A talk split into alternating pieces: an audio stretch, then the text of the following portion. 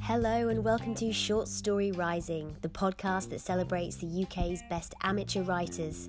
We showcase the best talents each week with stories narrated by me, Cassie Ryan.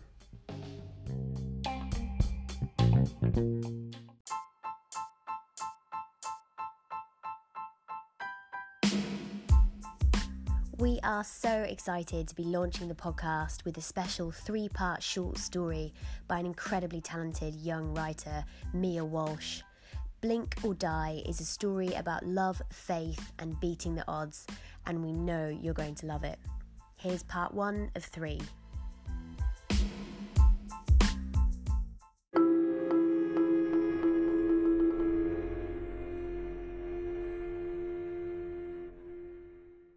They were going to kill Sam if he didn't blink.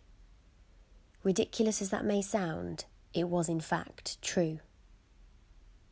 He lay lucid, conscious, and awake, but totally paralysed and unable to speak. If he ever escaped the prison he was in, he would truly be grateful for every movement his body allowed him to make. Blinking isn't something that usually requires a great deal of thought nor is it something that you attach much weight to. Unless, of course, it's your only means of communication, and then it becomes a great deal more important. The room he was in was still, silent apart from the rise and fall of the sighing, beeping machinery around him. He lay in darkness. He was completely aware of his surroundings, every sound, every smell, but he couldn't move. His body was locked tight, frozen. He didn't know how long he'd been like that. There was no way of judging time, but it felt like weeks.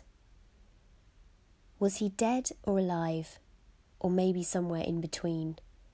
He assumed he was in a coma. But if he was, would he be able to hear everything around him? There was no way of answering his questions. Hospital staff came and went. To them, he was invisible. They spoke around him, through him, as though he wasn't there. They made decisions without consulting him. He heard every word. His body registered every prod, every needle that violated his skin. His life was in the hands of others, others that did not think he was in the room. The loss of power was unbearable. Sam screamed at the top of his lungs, but no sound came out, like a nightmare you couldn't wake up from. I'm here! Hello! Help me! They didn't hear him. Frustration and desperation filled the room like a dank fog. Sam wept inside because he couldn't cry.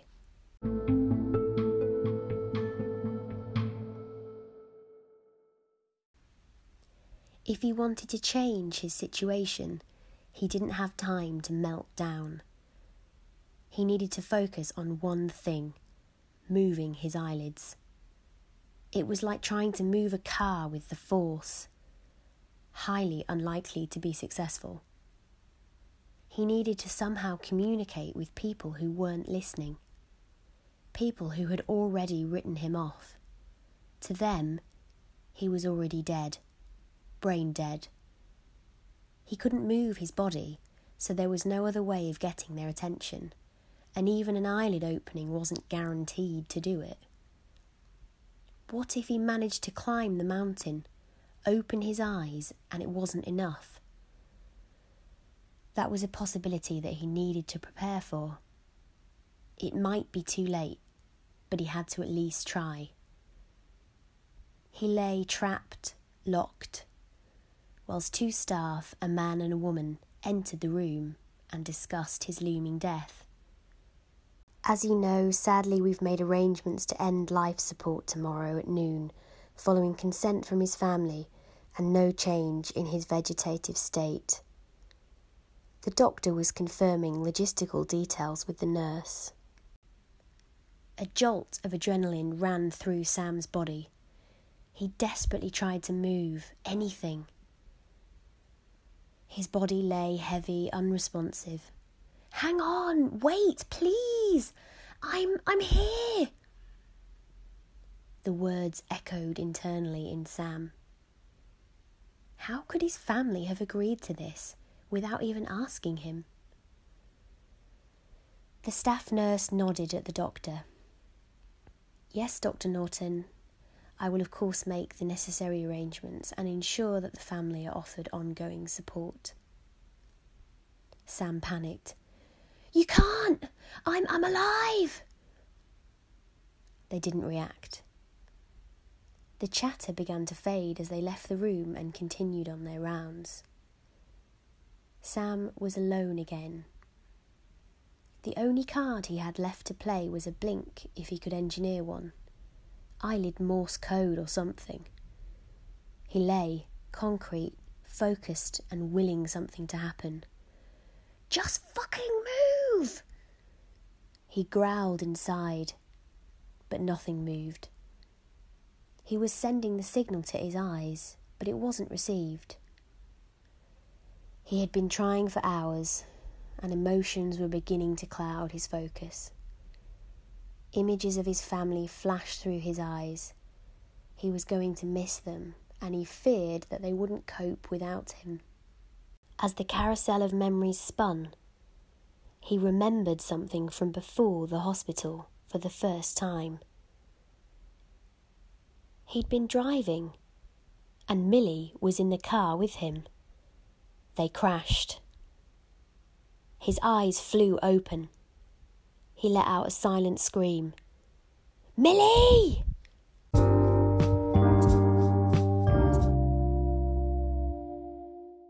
It was one of those crisp November mornings. The pavement glistened with little frost diamonds in the sunlight.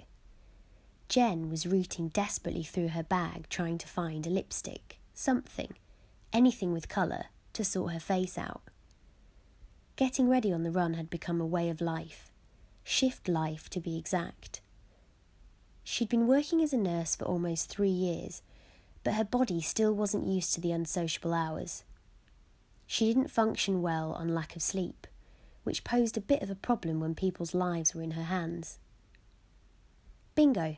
She found one, right at the bottom of her bag, next to some old chewing gum. But it was bright red, like 1950s red.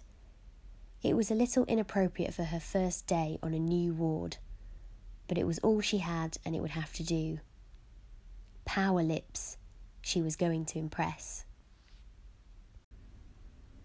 Jen was a little nervous about the change in wards. She was used to the rush of the emergency room. She thrived in chaos and was cool under pressure. You wouldn't think it from looking at her. Always a little messy, she was charming in a way that made you want to look after her. But she didn't need looking after. She was highly capable, just a little untidy. She gnawed at her fingernails whilst waiting for the tube. What if I get something wrong? God, I hope I don't kill anyone. Mulling over the worst, Jen battled onto the tube and nestled reluctantly into the nook of an old man's armpit. She couldn't be late. It was the longest four stops of her life. Potent and spicy sweat filled the carriage and her nostrils. He hadn't washed, maybe ever. Next stop, freedom but the tube paused mid tunnel to regulate the service. Are you freaking kidding me? As it slowly gained momentum again, Jen smelt the sweet victory of fresh air as she clambered off. Ugh! Okay, calm down. You got this. You aren't going to kill anybody. Gaining reception with the tube exit in sight, her phone started to buzz. Mum, I'm on the way to work. I can't talk right now. I know, darling, I'll be quick. I just wanted to see how your date went last night. Her voice went all squeaky, weird, and excited. Jen didn't have the heart to tell her that the guy looked nothing like his profile and that he sent her a dick pic when she popped to the loo halfway through the date. And it wasn't even a nice dick. Um, yeah, it wasn't bad, Mum. Could be some potential there. She lied. That's fantastic news, darling. Christmas is around the corner and it would be nice if you could both come to ours. Mum, we've had one date. Please relax. I'll call you later. Love you. Oh, okay, all right, darling. Well, good luck today then. Cheers, Mum. Bye. Jen hung up the phone, cringing from the dick pic flashback. Jen was single and still in recovery from enduring a long string of past relationships, each man more non committal than the next. They all loved her, they just didn't want to marry her. Why couldn't she get them to commit? Each breakup left its individual scar on her like a burn. Moving on became more difficult, and maintaining faith in the one almost impossible. Maybe she was meant to be alone. Her job was her life, and she was mostly happy with that. Helping others gave her enormous satisfaction. She didn't need a man. She'd made it to 33 without one, and she was doing okay, most of the time. But she did feel lonely sometimes, although she would never admit to that. Loneliness was weakness. Getting back into the dating game was brutal. No one meets in real life anymore. It's all about dating apps. Constant abuse from her housemate Lil meant that Jen had reluctantly rejoined the apps after many failed attempts at meeting somebody slightly normal. You're going to die alone, Jen. Give it another go, for God's sake. Jen would glare at Lil. It was easy for her to say with her perfect boyfriend who proposed just after six months. She was moving out at Christmas with him, which gave Jen another reason to hate her. You smug, almost married people have no idea what us singletons go through. Oh, stop whinging, he's out there. You just need to learn to love yourself before you can meet Mr. Right. Jen was ready to pop. She'd heard all this shite before patronising, smug, married people. There's nothing worse. Fine, I'll rejoin just to shut you up. It sounds fun in theory, meeting new men every week, dinner and drinks. But in reality, she found it emotionally draining. A bad date could send her spiralling back to her ex with a wine fueled text on the train home. It was like dating roulette, not for the faint hearted. She never knew how the night was going to end. I'll give it one more shot and then I'm giving up.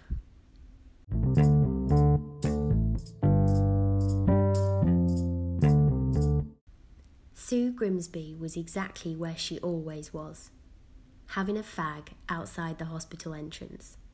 The crisp air was creating extra dramatic effect when she puffed out. Hello, love.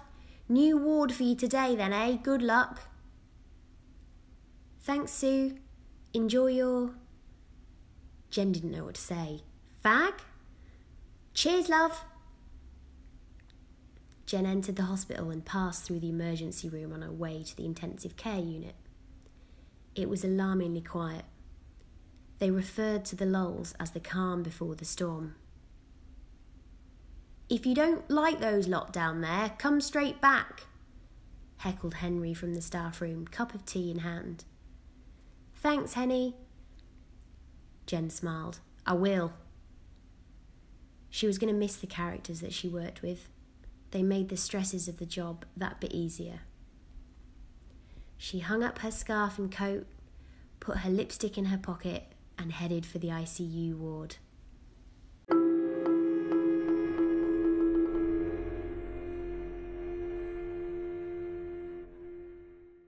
Millie. Sam's heart was pounding against the confines of his body. Light was pouring in, filling his eyes like acid. It stung, but it was a welcome pain, adjusting to the light. He tried to return to his memories to see what happened to her, but there was nothing. They were driving, and then it goes hazy. She was only ten. Is she alive? What if she's stuck in this prison like me? Oh dear God, he prayed she wasn't. His mum would kill him if anything happened to her. She was the baby of the family and Sam's baby sister. He would never forgive himself if he'd let anything happen to her. He was driving them home from the cinema via the ice cream shop. Someone must have hit us, run us off the road. Every scenario was racing through Sam's head. Was I speeding? No, no, I wouldn't. Not with Millie in the car. It was raining heavily. He remembered that. Mini water bombs were attacking the windscreen. All the while, he was gaining focus. Not on the memories, but on the room. It was coming into view now. The pixelated lights started to dim the temptation to try and blink the last stars away was strong, but he didn't want to attempt blinking yet. He was just grateful to be able to see something. Surely it was better to be trapped in the light than in the dark, and he was worried that closing his eyes would sentence him back to the darkness.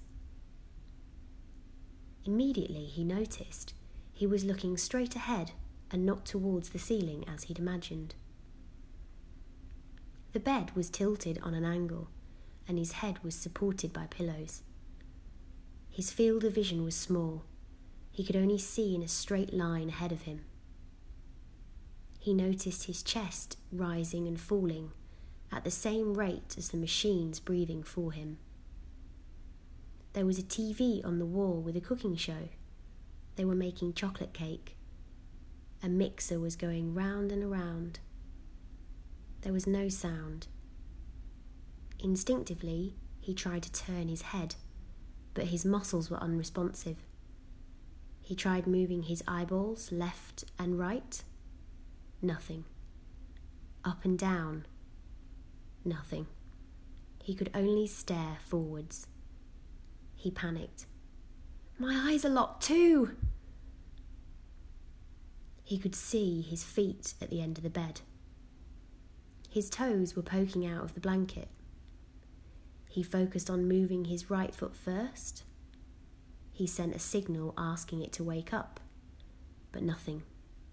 He tried the left, nothing. Sam was distracted by voices in the hallway, a group of nurses walking past his room. In here! Hello! Please! he bellowed. Miraculously, they did come in. Here we have Mr. Sam Beaton, 27 year old male, suffered a stroke whilst driving and has been in a persistent vegetative state ever since.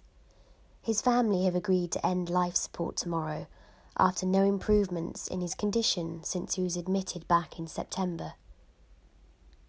Sam couldn't see them, but he could hear every word. Surely his family did not agree to this madness. Is it even legal? Sam was a lawyer, but this wasn't his area and he didn't know the answer. And anyway, his words couldn't help him now. He wasn't going to talk his way out of this one. Persistent vegetative state? But his eyes are open, asked Jen. The nurses peered into Sam's eyes. Although he had them open, he wasn't in control of his blinking. His body was doing it automatically. He could not blink on command. Oh my fucking god, she's noticed! Sam's heart was pounding. They had seen him. The woman with the red lips was going to save him. I love you! Oh, yes, so they are, quite common with these patients, you'll find. They can open their eyes, but they don't show any meaningful responses, I'm afraid. Non responsive to voices and the like. Oh, right, yeah, of course. said Jen. The chances of any recovery are very slim, and he would likely require round the clock care anyway. The nurses left the room. Quite fucking common? Sam had managed to consciously open his eyelids, and she'd brushed it off like it was some kind of side effect. He fell into a pit of despair so dark his eyes may well have been closed again. Her words reverberated. Round the clock care? Sam tried to process the information. Until now, his survival instincts were ruling him, telling him to fight to stay alive. But if his condition was that serious, should he be pushing to stay alive? What kind of life would he have with no functionality? Would he be bedridden for the rest of his life? He needed more information, statistics, actual hard data, but he couldn't ask for it. The nurses were still talking as they left the room. Jen, we'll need you to look after him for the next few weeks as it could take a while for him to pass on once we withdraw care. Yes, of course. Jen paused, looking back at Sam laying there, eyes wide open. He seemed absent, but also present. Jen couldn't help but notice that he was a young, strapping man. Her heart ached for him, losing his life before it had really begun. Sam was one of just two patients assigned to Jen initially that was quite a change from her average day in the emergency unit. But the ICU patients required acute care and help with every bodily function. Sam heard the voices dwindle as they continued down the hall. They had dismissed his landmark. There was no hope. He was going to die. But before he did, he needed to find out if Millie was okay.